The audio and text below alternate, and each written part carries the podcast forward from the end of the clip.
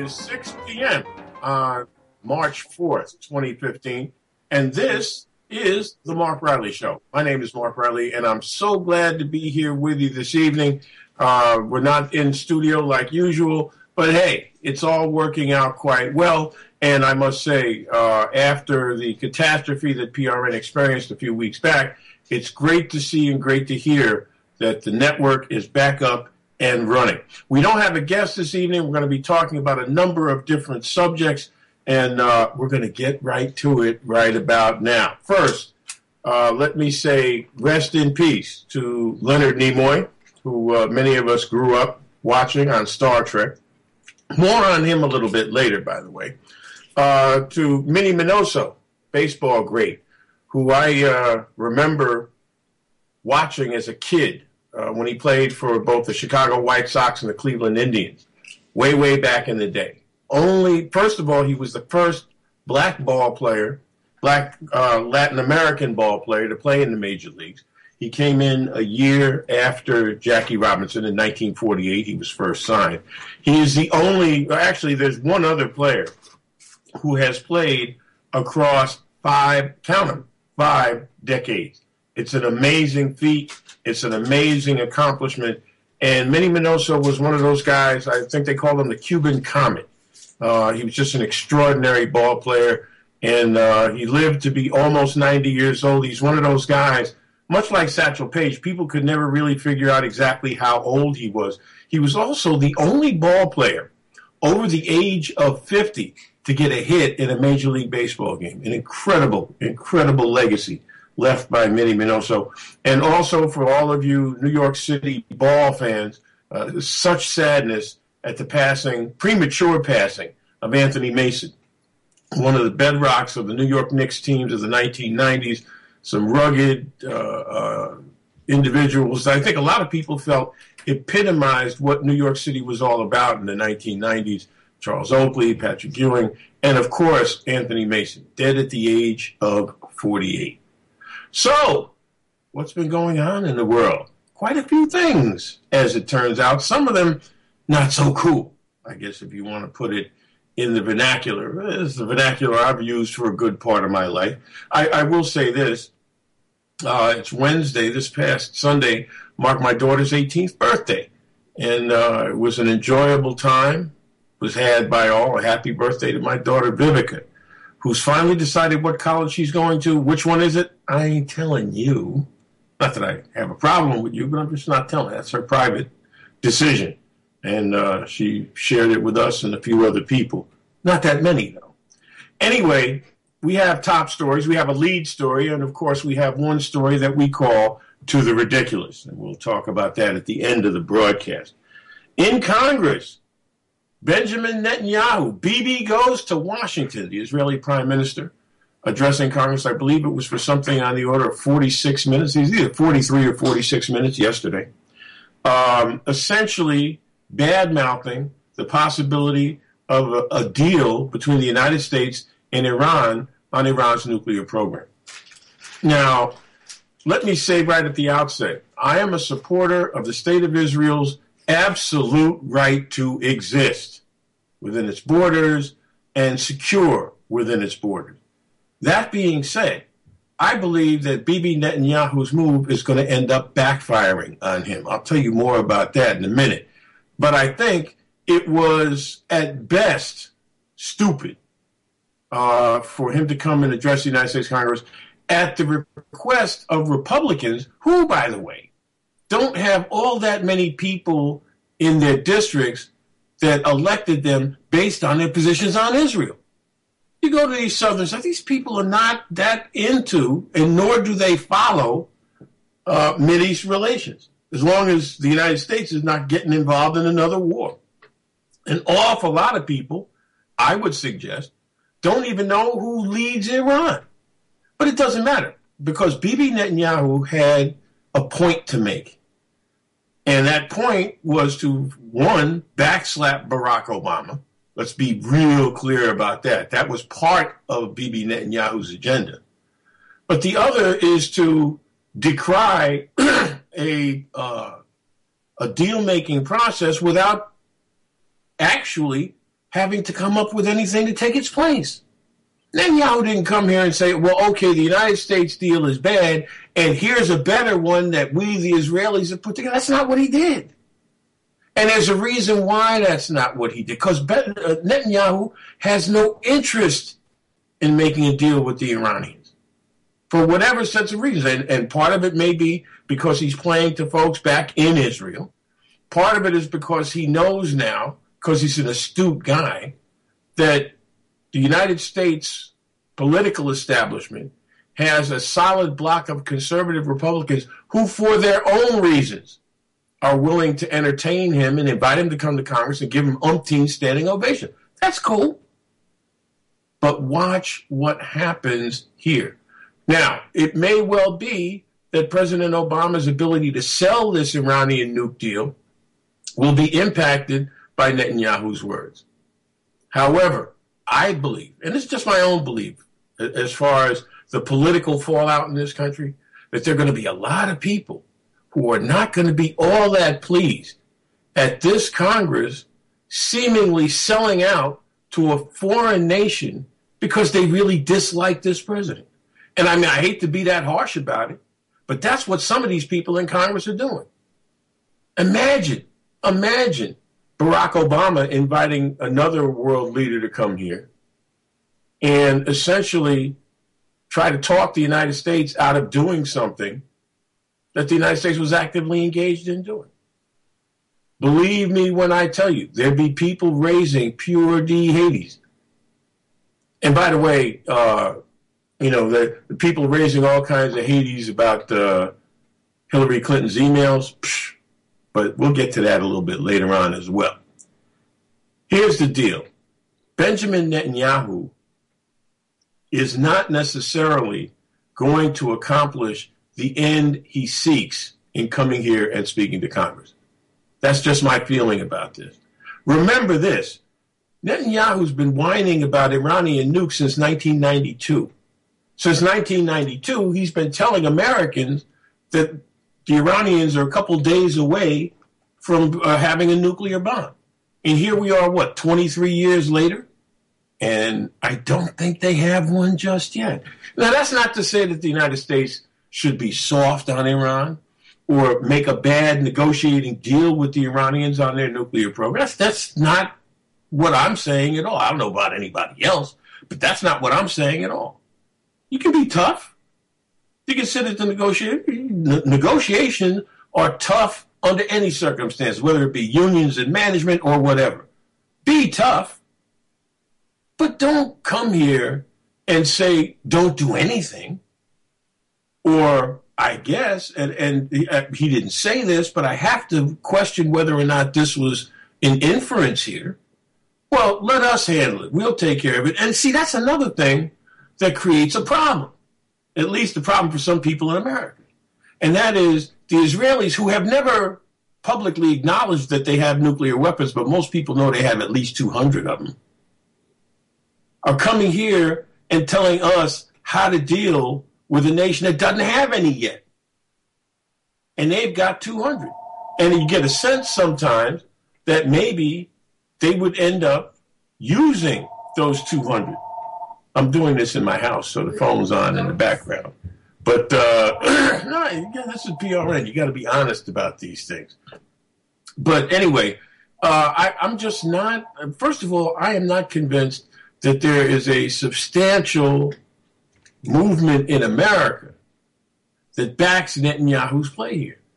In the Congress, absolutely. Do they represent the people of the United States? Absolutely. People elected these guys and women. But the bottom line is I think their public, when they go home, there go there's some people in their public, even some of the more conservative elements in their public, are going to look at them and say, "What did you just do? You just essentially said, okay, Bibi Netanyahu, we'll follow your lead in how to deal with this." Now, you know, if the Israelis want to nuke, first of all, the Iranians, even if they had a bomb, wouldn't nuke the Israelis. Much trash as they talk, whether they send out threats on Twitter, I don't care. There's no way on God's green earth that the Iranians would end up nuking the Israelis, if they had a bomb, which they don't. All right? Because the, the, the nuclear cloud that would blanket the Middle East would drive their neighbors up a wall. And the Iranians would be pariahs, which they don't want to be. They want to extend their influence. According to Netanyahu, they're already controlling Damascus and this one and that one and all these other places. Maybe they are. I don't know. Maybe they are. But I do know that the ability to address Congress, okay, foreign dignitaries invited to speak to Congress, people like Nelson Mandela, Václav Havel, and others. Bibi Netanyahu can't couldn't tie Nelson Mandela's shoes if he had a stepladder. There's no way. He was here on a partisan political mission invited by people with a partisan political agenda. And these folks are, are you know, I don't want to ascribe the worst elements in this country. Uh, you know, but but there's a woman that hosts a talk show, God knows where, and God knows why, who I actually heard saying that the people who decided to boycott Netanyahu's speech yesterday should be hung. Hung, ladies and gentlemen. And part of that, by the way, had to deal with the fact that she thought most of them were from the Congressional Black Caucus. Now, that's pure insanity. I don't know what network she broadcasts on. I don't know where she's from. I don't even remember her name, and thank God for that. But that's the fanaticism that is the outer fringe of all this. You see, the Obama is a Muslim thing, which, by the way, hasn't died. It's died down, but trust me, it has not died. So uh, Benjamin Netanyahu, you know, I, I assume the door uh, didn't hit you on your way out. And uh, bye bye. Be seeing you. Could you imagine if Obama said he wanted to address the Knesset about an issue that they were dealing with? Think Netanyahu would be down with that? We might. No, I, I don't think we will ever see that. Not during Barack Obama's presidency. Maybe further down the road. But not during Barack Obama's presidency. Moving right along, Obamacare goes back to the Supreme Court. Yes, ladies and gentlemen, it happened once, and now it's happening twice. The arguments, oral arguments, were uh, heard today in front of the Supreme Court. Uh, the name of the case, King versus Burwell, which will decide the fate of the ACA. Obamacare legislation passed now almost five years ago. Um, in a nutshell, here's what they're going after this time. And by the way, this may not be the last time the Supreme Court ends up having to rule on some of this stuff. Okay. Uh, according to um, the New York Times, two notable uh, personages in the New York Times, Emily Bazelon, who's a staff writer for the New York Times Magazine, and Adam Liptak, who is the Supreme Court correspondent, went back and forth about this on the, in the pages of the Times. According to Ms. Bazelon, after the Affordable Care Act was passed into law in 2010, 34 states opted for federally run exchanges instead of setting up their own. They did this for a variety of reasons cost, flexibility, political opposition to the law. More than 9 million people in, those, in these states now receive subsidies to the tune of about $3,000 per person, according to a study by the Urban Institute. If the plaintiffs prevail, the federal government will not be able to provide subsidies to anyone buying health insurance through a federally run exchange. Many of those 9 million people would presumably pull out of the exchanges, driving up prices for whomever is left, and the exchanges would collapse. That's what's at stake. The challengers in this case say that four words in the Affordable Care Act's hundreds of pages, quote, established by the state, means that subsidies are available only through state established exchanges. In other words, those four words mean what they say. Well, there's a, a, a, a number of ways you might interpret this. But, you know, uh, people have been saying in the years, and I do say years since the Affordable Care Act was passed, that once it was in full effect, once people actually started seeing its benefit, that there would be uh, quite a bit more opposition to gutting it than one might think back in 2010, 2011, when everybody was, you know, repeal it, repeal it. Uh, so, and this, by the way, lets the Congress off the hook because, you know, uh, John Boehner and his uh, cronies in the House, I don't know how many, was it, 40 some odd times they voted to repeal it or repeal parts of it or do something to it or radically alter it or eviscerate it or whatever it is they want to do. And none of them have worked.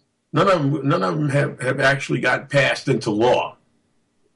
Uh, of course, the president would be standing ready to veto any such nonsense. So now people are looking for the Supreme Court to do what it didn't do, by the way, a couple of years ago when they voted on this. Oh, God. You know, you would think, and, and I, I, mean, I, I, I, don't want to necessarily talk bad about uh, the Supreme Court because, you know, the, the Supreme Court has done some yeoman work over the years. Now, I'm not a big fan of Citizens United, but I am a big fan of Brown versus Board of Education as one example. Um, so, you know, it, it, there's a yin and a yang to the Supreme Court. But uh, there are times when you wish the court would just say, okay, that's it. We rule on this. We're done with it. It's the law of the land. Don't bother us anymore. Don't come with forward nitpicking like you've done up until now. I, and, and, you know, they're not going to do it. They're going to rule on this. It may, and I, I I'm frightened to even think about this, but it could come down to a five to four, I guess what you might say, party line vote, with Anthony Kennedy, the usual swing voter, voting with the majority on this, with, with, with the rest of Thomas, Scalia, Roberts. Let me see, Thomas, Scalia, Roberts, and who's the other one? There's one other one. Um, it would be a shame.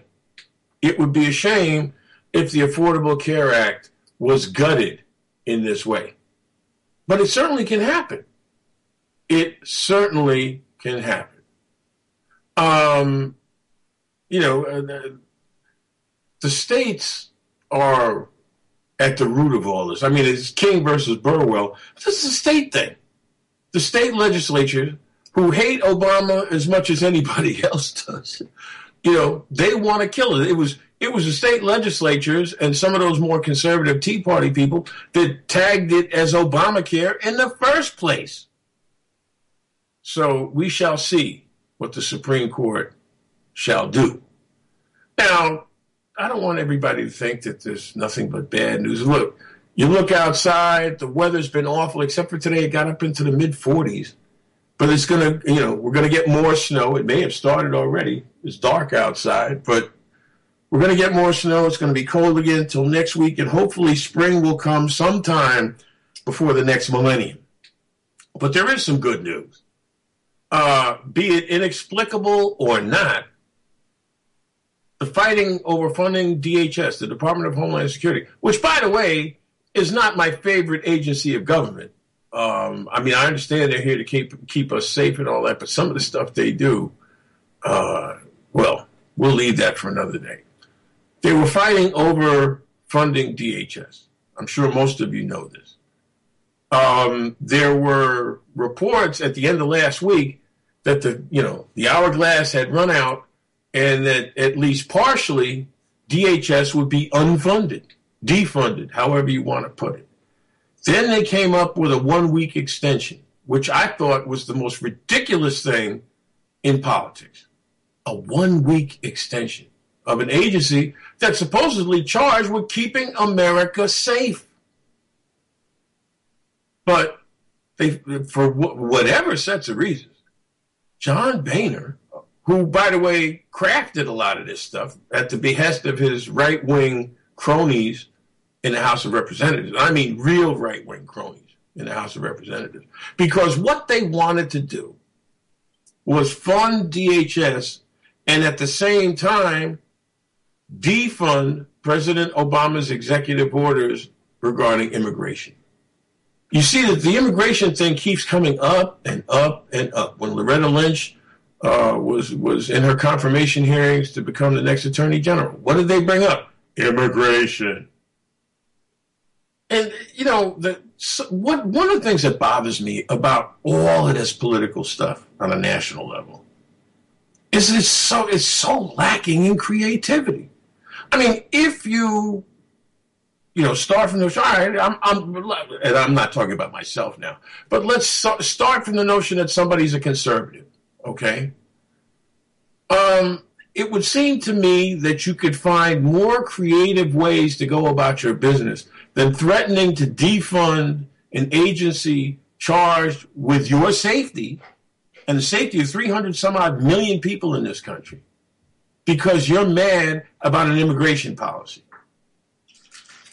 And you know, you could you could kind of sort of say, you know, the same sort of thing might be said about inviting Netanyahu to speak before Congress, but we've already covered that. one. Okay. There's a point at which you have to start start saying, like, this is not the way governance is supposed to work. I know they want to crack Obama's legs in the last two years of his presidency. I get that. But at the rate they're going, they're never going to do it. And I'm not saying, I'm not rooting for them to do it. Don't get me wrong. I may disagree with this president about a lot of stuff, but the last thing I'd want to see is Republicans, you know, actually grabbing his his his Achilles muscles or something and, and pulling him apart. Well, never mind. I'll, I'll leave that allegory alone for now. As it turns out, um, the final bill passed 257 to 167 with only 75 Republican supporters. But it was interesting that John Boehner does not seem to be imperiled in his role as Speaker because of his vote. Now, the president's going to sign this bad boy. He ain't stupid. He's going to sign this. Um, but Republicans caved on this. There's no other way you can say that.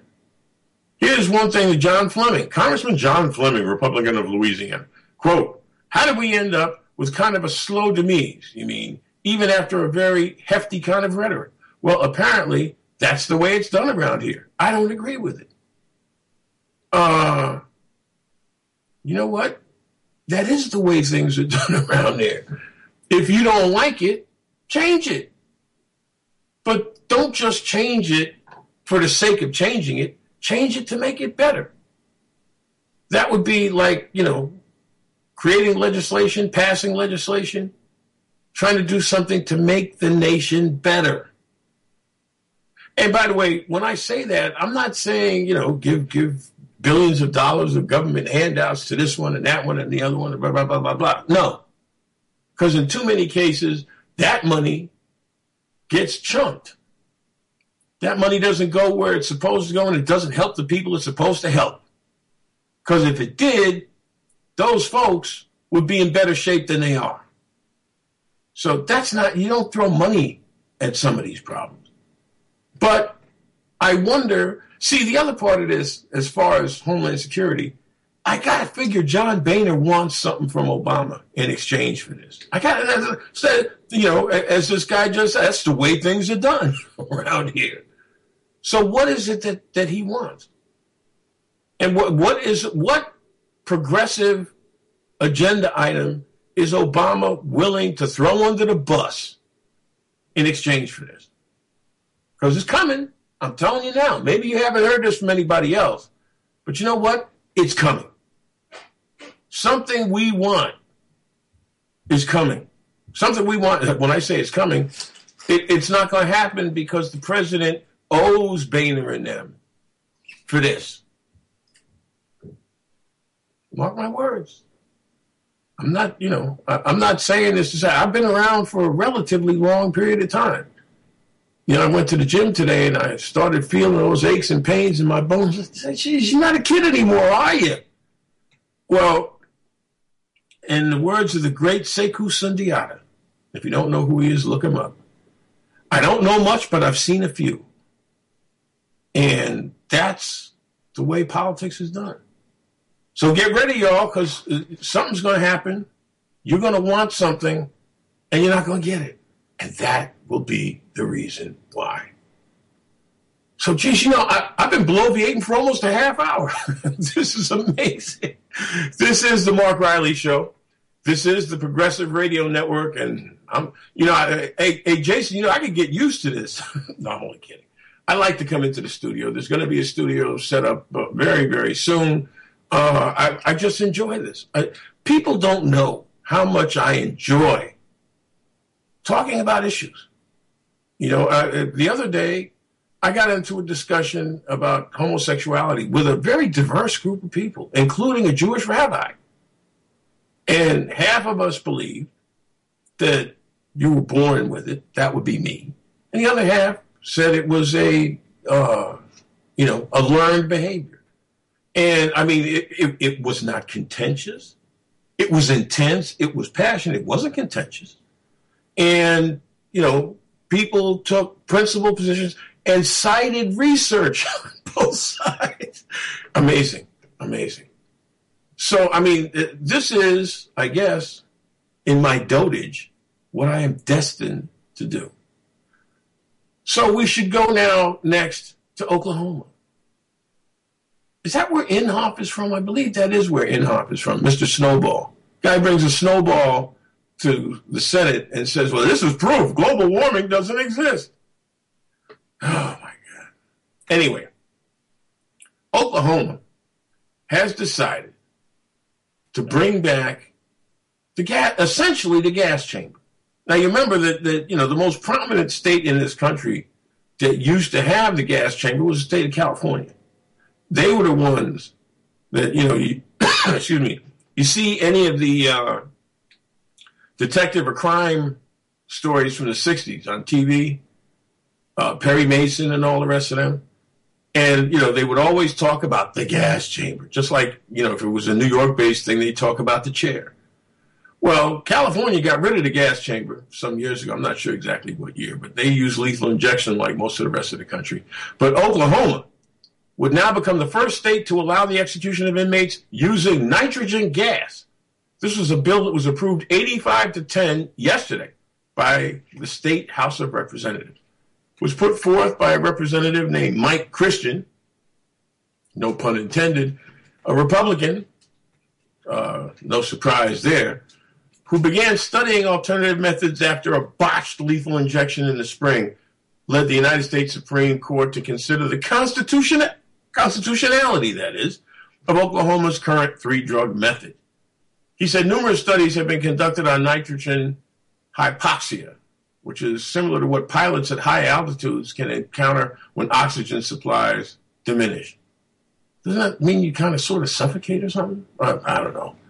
He described the method as humane, painless, and easy to administer, which is the most important part. Uh, it goes to the Senate next. Lethal injection would remain under this bill the first mes- method of execution, but nitrogen gas would become the second alternative if injection was declared unconstitutional or if the drugs became unavailable. Now, understand why I'm bringing this story to you all, party people. Here's a state, and, and I mean, it's not like this was a close vote, it was 85 to 10. They got to come up with a plan B for state sanctioned homicide. If they find that the three drug method that caused some guy to, you know, squirm for 20 minutes on the gurney before he finally died uh, if that doesn't work, or if the court finds it unconstitutional, they got to have a plan B. It would never dawn on them. Say, you know what? Maybe we need to rethink this capital punishment thing. Maybe start doing life without parole. I mean, you know, you, you watch some of these reality crime shows, and some of these, I mean, these are some evil people, some of them, and they get like three consecutive lifetimes plus 50 million years and you know they'll be eligible for parole? Never.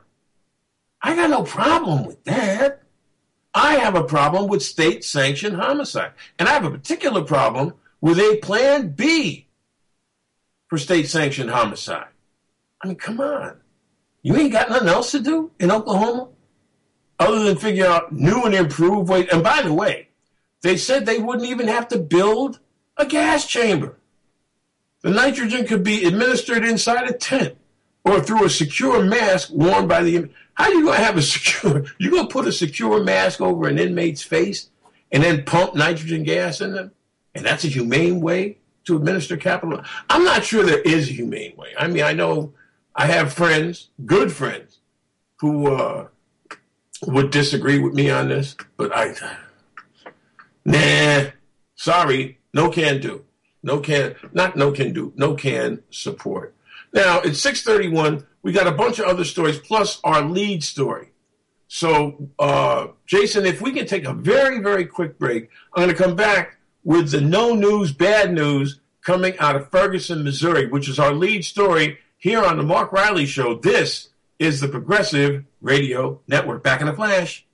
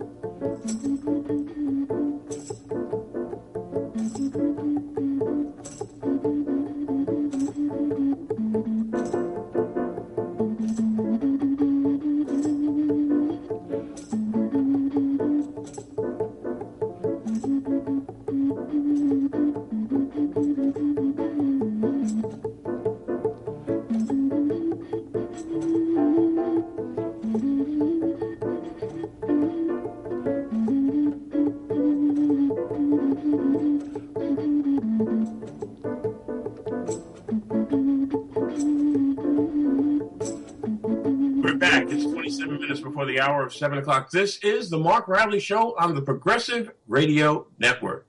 Lord, Lord, Lord, after a couple of weeks out, I am glad, glad, glad to be back. Our lead story, actually, it's two stories this evening, both involving the Justice Department, both involving the city of Ferguson, Missouri. Um, to no one's surprise, the Justice Department came out with a report that says that the police in Ferguson routinely, I want to emphasize that, routinely violate the rights of blacks, uh, you know, on a level that is like ugly beyond belief. Uh, there were, I, I, saw one website a little while ago that uh, talked about some of the things that the, some of the out and out racist things racist jokes that Ferguson officials made. And I, and I think I'm going to run this by y'all before I get to my main point with this story, because the main point is so ugly, there ought to be some kind of a federal takeover. Okay, here are seven emails that the Justice Department uncovered, all of which come from current employees and were apparently sent during work hours y'all worried about Hillary Clinton's emails and whether they went out on a public or a private. All right, here we go. A November 2008 email said President Barack Obama won't be president for long because what black man holds a steady job for four years? A March 2010 email mocked African Americans with horrible stereotypes about their families and how they speak. One line of the email read, quote, I'd be so glad that this be my last child support payment month after month, year after year, all those payments, unquote. An April 2011 email depicted President Barack Obama as a chimpanzee. Well, that's not the first time. A May 2011 email said, quote, an African American woman in New Orleans was admitted into the hospital for a pregnancy termination. Two weeks later, she received a check for $5,000. She phoned the hospital to ask who it was from. The hospital said, Crime Stoppers. A June 2011 email said a man wanted to obtain welfare for his dogs because they were mixed in color, unemployed, lazy, can't speak English, and have no friggin' clue who their daddies are. Unquote.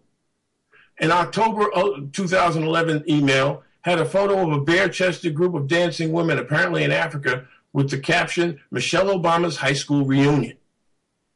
A December 2011 email made jokes based off offensive stereotypes about Muslims. Now, these are people, since they're employees of Ferguson, Missouri, these are people who the black folks in Ferguson, who, by the way, are two thirds of the population, they are paying these people to do this during their work hours. Now, the last one they have here is, is in 2011, but there's seven of them from 2008 to 2011. You think they've actually stopped? You think somebody woke up one day, whoa, wait a minute, we got to cut this out. But that's not the ugliest part of this, okay? Because this is a six month investigation that the Justice Department did after Michael Brown. And I mean, it, the, the actual numbers are ridiculous.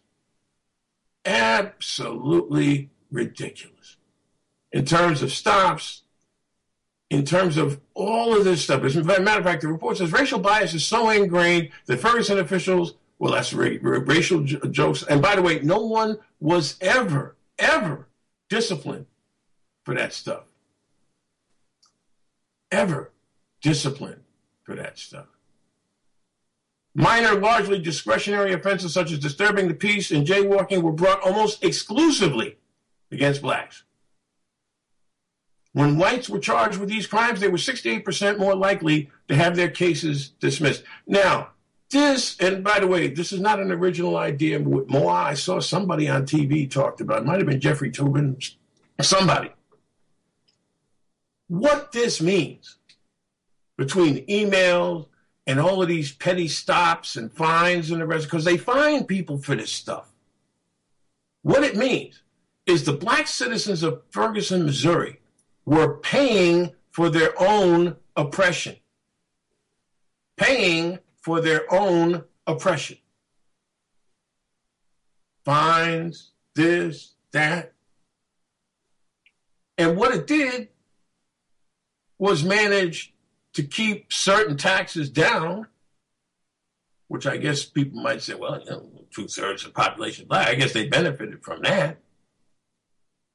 But you see, when you have a racist system of justice, and you have that racist system of justice funded in any way, shape, or form by its victims, you have an un American, unconstitutional, unconscionable abuse of power on the part of the government. Because, of course, it's the government that benefits from all these fines. They got they get that amount of money. They ain't got to spend extra money. They can use this money to pave roads, to do this, or do that, or do the other. Black people paying for their own oppression. Paying, for example, for the salaries of the cops.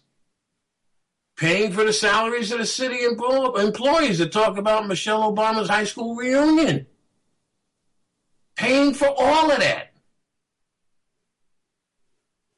I mean, that's worse than plantation politics in 2015. It's ridiculous. Now, I don't know what's going to be done about this. I really don't. Uh, being the person I am, I'm not really sure, short of a lawsuit that will cost the city of Ferguson a boatload of money, I'm not sure there's much that can be done. See, because when it's that ingrained, then you realize that the shooting of Michael Brown was just another day at the office. And that all of that talk from the police chief about, oh, it wasn't this, and we're going to clean up this, it's all crap. All crap. Now, I said there was no news because that's really no news. What people ought to start asking themselves is how many other places in America with I'm not talking about big cities now. I'm not talking about the cities with large black small towns, the, the, the, the Mississippi Delta, other places, Tennessee, North Carolina. How many other places with substantial black populations are run the same way that Ferguson, Missouri's run? And what needs to be done to stop it? We have to ask ourselves that question. It's an important question to be asked. Now, the bad news is that Darren Wilson, the cop who did shoot and kill Michael Brown, is now off the hook completely. Justice Department cleared him. Uh, decision was announced today on the same day they released the stuff about the racism of the Ferguson Police Department. Now, if that's not irony, I don't know what is. Now, again, I don't think Eric Holder's been a particularly bad attorney general. But to release one report that says there's been a pattern and practice of racism, racism in the police department, and then say we can't prosecute the person who exemplifies, who is the poster child for that kind of racism. That's just not acceptable. Now, apparently, federal agents and civil rights prosecutors rejected the story that Michael Brown had his hands in air and said, hands up, don't shoot. The Justice Department said forensic evidence and other witnesses backed up the account of Officer Wilson, who said Mr. Brown fought with him, reached for his gun, then charged at him. He told investigators that he feared for his life. Now, to me, this is about as counterintuitive as it gets. What would drive, short of complete insanity or a death wish, what would drive an 18 year old kid to go mano a mano with a cop who's got a gun? All right. And if he reached for it and failed, my first move, if I was an 18 year old kid or a 63 year old man, which I am, is to back up and say, yo, okay, you won. There's just something about this that is extremely troubling. And, and you know, I, I, I, don't like to use terms like extremely troubling because it sounds so academic, you know. And I, I, in my heart of hearts, I'm not an academician. I'm not. I may talk like one every now and then, but I'm not. See, because there are people, like my man Les Payne, for example, who, when he reads stuff like this, you can see the anger. You can see the rage welling up in people. So you know what? This this this isn't justice. It may come from the Justice Department, but this is not justice. And by the way, um, you know, the, the, the report about find, not finding any reason to charge Darren Wilson is full of the same kind of stuff that you that I've been seeing in explanations for not prosecuting cops who kill unarmed black people going back almost four decades. Well, the witness accounts don't jive with the forensic evidence. Well, the witness accounts uh, are, are varying or or they said one thing here and they said something else there. This has been going on forever. and some people might say, well, you know, you can't ignore that sort of thing. But it seems like there is never a preponderance of evidence in these cases, whether they be on a state level or a federal level. Never a preponderance of evidence. I shouldn't say never, rarely a preponderance of evidence that would lead somebody to say, you know, we got to bring charges on this chump. We just we, we don't hear that. And you know, they they you know, it is a civil rights violation case. The law requires prosecutors to prove that Officer Wilson willfully violated Mr. Brown's civil rights when he shot him. Courts have given officers wide latitude when deciding when to use deadly force if they feel their lives are in danger. Okay, that, all right, take that at face value. How come so many of the unarmed people that get killed in this country are black people? If officers have all this dis- discretion, how come they don't use it when it comes to black life? Those are the questions that people legitimately are asking here. and particularly young people. You know, you figure Les Payne's older than me. If, it, if this makes him mad, you can imagine how young people feel. Because it's a matter of people saying to themselves, you know what? There is no justice for certain people in this country. You know what? There's just no way that people can expect to be treated equally under the law if the color of their skin is dark. That's what this says to people. And it is the most dangerous thing that America faces. And when some people are confronted with this, their first reaction is to say, oh, no, no, no, no, no. No, you're, you're playing the race card. I don't know who invented that saying, but I'd like to smack them. You're playing the race. No, you're not playing the race card. Look at the stinking record. And then tell me you're playing the race card. But this is just another and again, you know, all right, kudos to the Justice Department for saying that the Ferguson Police Department routinely violates people's rights. Wonderful. If if that if that gets black people in other towns and cities across this country thinking, fine, that's a good thing. This Darren Wilson thing, it's it's tough to stomach. It's tough to swallow. Now, if you want to talk about something that's tough to swallow, okay? Let, let, let's go to another story here. This is a local one. You know, there used to be a, a, a, TGI Fridays on 34th Street, um, right off of 8th Avenue. And uh, I think we had been in there once or twice. Anyway, they decided to move that TGI Fridays further east down 34th Street maybe even into the next block. Well, 10 African American workers who were previously employed at the Fridays on in its original location are suing the restaurant for racial discrimination, saying they were told they would be rehired after the, their location shut down and a new one opened nearby, but only white and Latino employees were brought over. The non black managers at the restaurant located near Madison Square Garden allegedly said they wanted to avoid the old location being a quote, ghetto store, unquote. The hell does that mean? First of all, you're a block from the garden. How is that get now? I can remember because I used to work over there. I remember when it was when it wasn't TGI Fridays that was a ghetto store. It was it was just that that particular intersection, that particular area, was street. It was straight up street. 34th Street and 8th Avenue was street. You know, people hanging out here, hanging out there. This is a long time ago.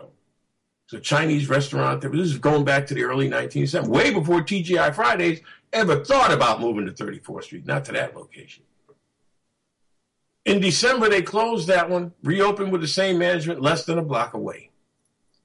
While the black employees said they were encouraged to reapply for their jobs, and by the way, this is coming from Think Progress, they were assured they'd be rehired. None of them got their jobs back. Two thirds of the servers and most of the cooks at the old location were black, but none were rehired and got no response and told all the positions were filled when they followed up about their applications, even though open positions were posted on Craigslist. Most of the employees who were hired at the new restaurant were allegedly Hispanic or light skinned. The lawsuit claims just one black server was brought over who was light skinned they also had little or no industry experience. The manager of the new location also allegedly said he prefers to hire Hispanics because they, quote, work harder, unquote. TGI Fridays didn't respond to a request for comment. Now, here's the deal. If there's any substance to these allegations, then black folks are to an extent, because black folks go to TGI Fridays Black folks are paying for their own oppression again. Same thing. It's no different from Ferguson. You know, uh, we don't want it to be too ghetto, man. So you can't get the light skinned guy over here. This happens. And by the way, it happens in the restaurant and hospitality industry a lot, a lot more than most people. Between the wage theft and this kind of crap, it happens a lot more than most people are willing to admit. And I mean, most people are willing to admit. And I don't know whether TGI Friday is going to fight this, settle it, rehire these black people. I'm sure they don't want to do that. Uh, but you know, they got to do something because you know some of these people have been working at this place for like 14 years. Plaintiffs, by the way, seeking five million dollars in damages, and a couple of them they just want a job offer for God's sake. Restaurant industry people who come are less likely to get a job offer at a restaurant, and when they are hired, they earn less than their white counterparts and are relegated to quote back of the house positions such as prep cooks and dishwashers and low pay ones such as bussers and runners. This is the name of the game. This, ladies and gentlemen, is the name of the game. Um, still got a couple of more stories left for you. Uh, and there's some interesting ones. Now, here's one. Some of you may be aware of the fact that some states in America had begun drug testing applicants for welfare. Well, you know, these people, you know, from the ghetto, poor people. So we have to drug test them. Make sure they're not going to go out and take their checks, and the next thing you know, they're going to go shoot up somewhere. Well, ladies and gentlemen, they've been doing this for a minute now. Uh, and it's interesting. Seven states have active drug testing for welfare recipients.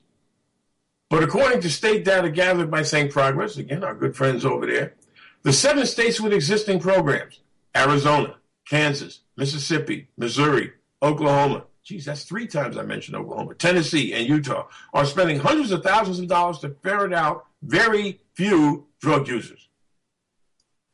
The statistics show that applicants actually test positive at a lower rate than the drug use of the general population. The national drug use rate is 9.4%.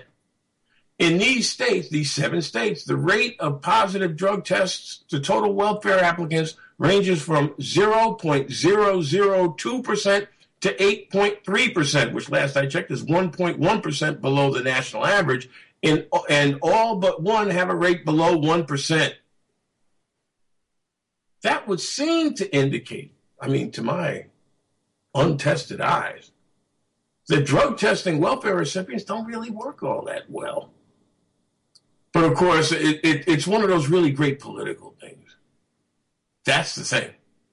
These state legislatures, God help them, they believe that that's the kind of thing that the constituents want to believe about welfare recipients. See, that's the thing. They want to be able to believe, and they say, like, for example, Oklahoma, which passed a law in 2012 requiring a, requiring a screening of all applicants and chemical tests for those for whom there is a, quote, reasonable cause to believe they are using illegal substances. 3,342 applicants were screened, 2,992 selected for further testing, 297 tested positive. So when you figure that the state paid $185,000 for this program, and you see the numbers ain't great.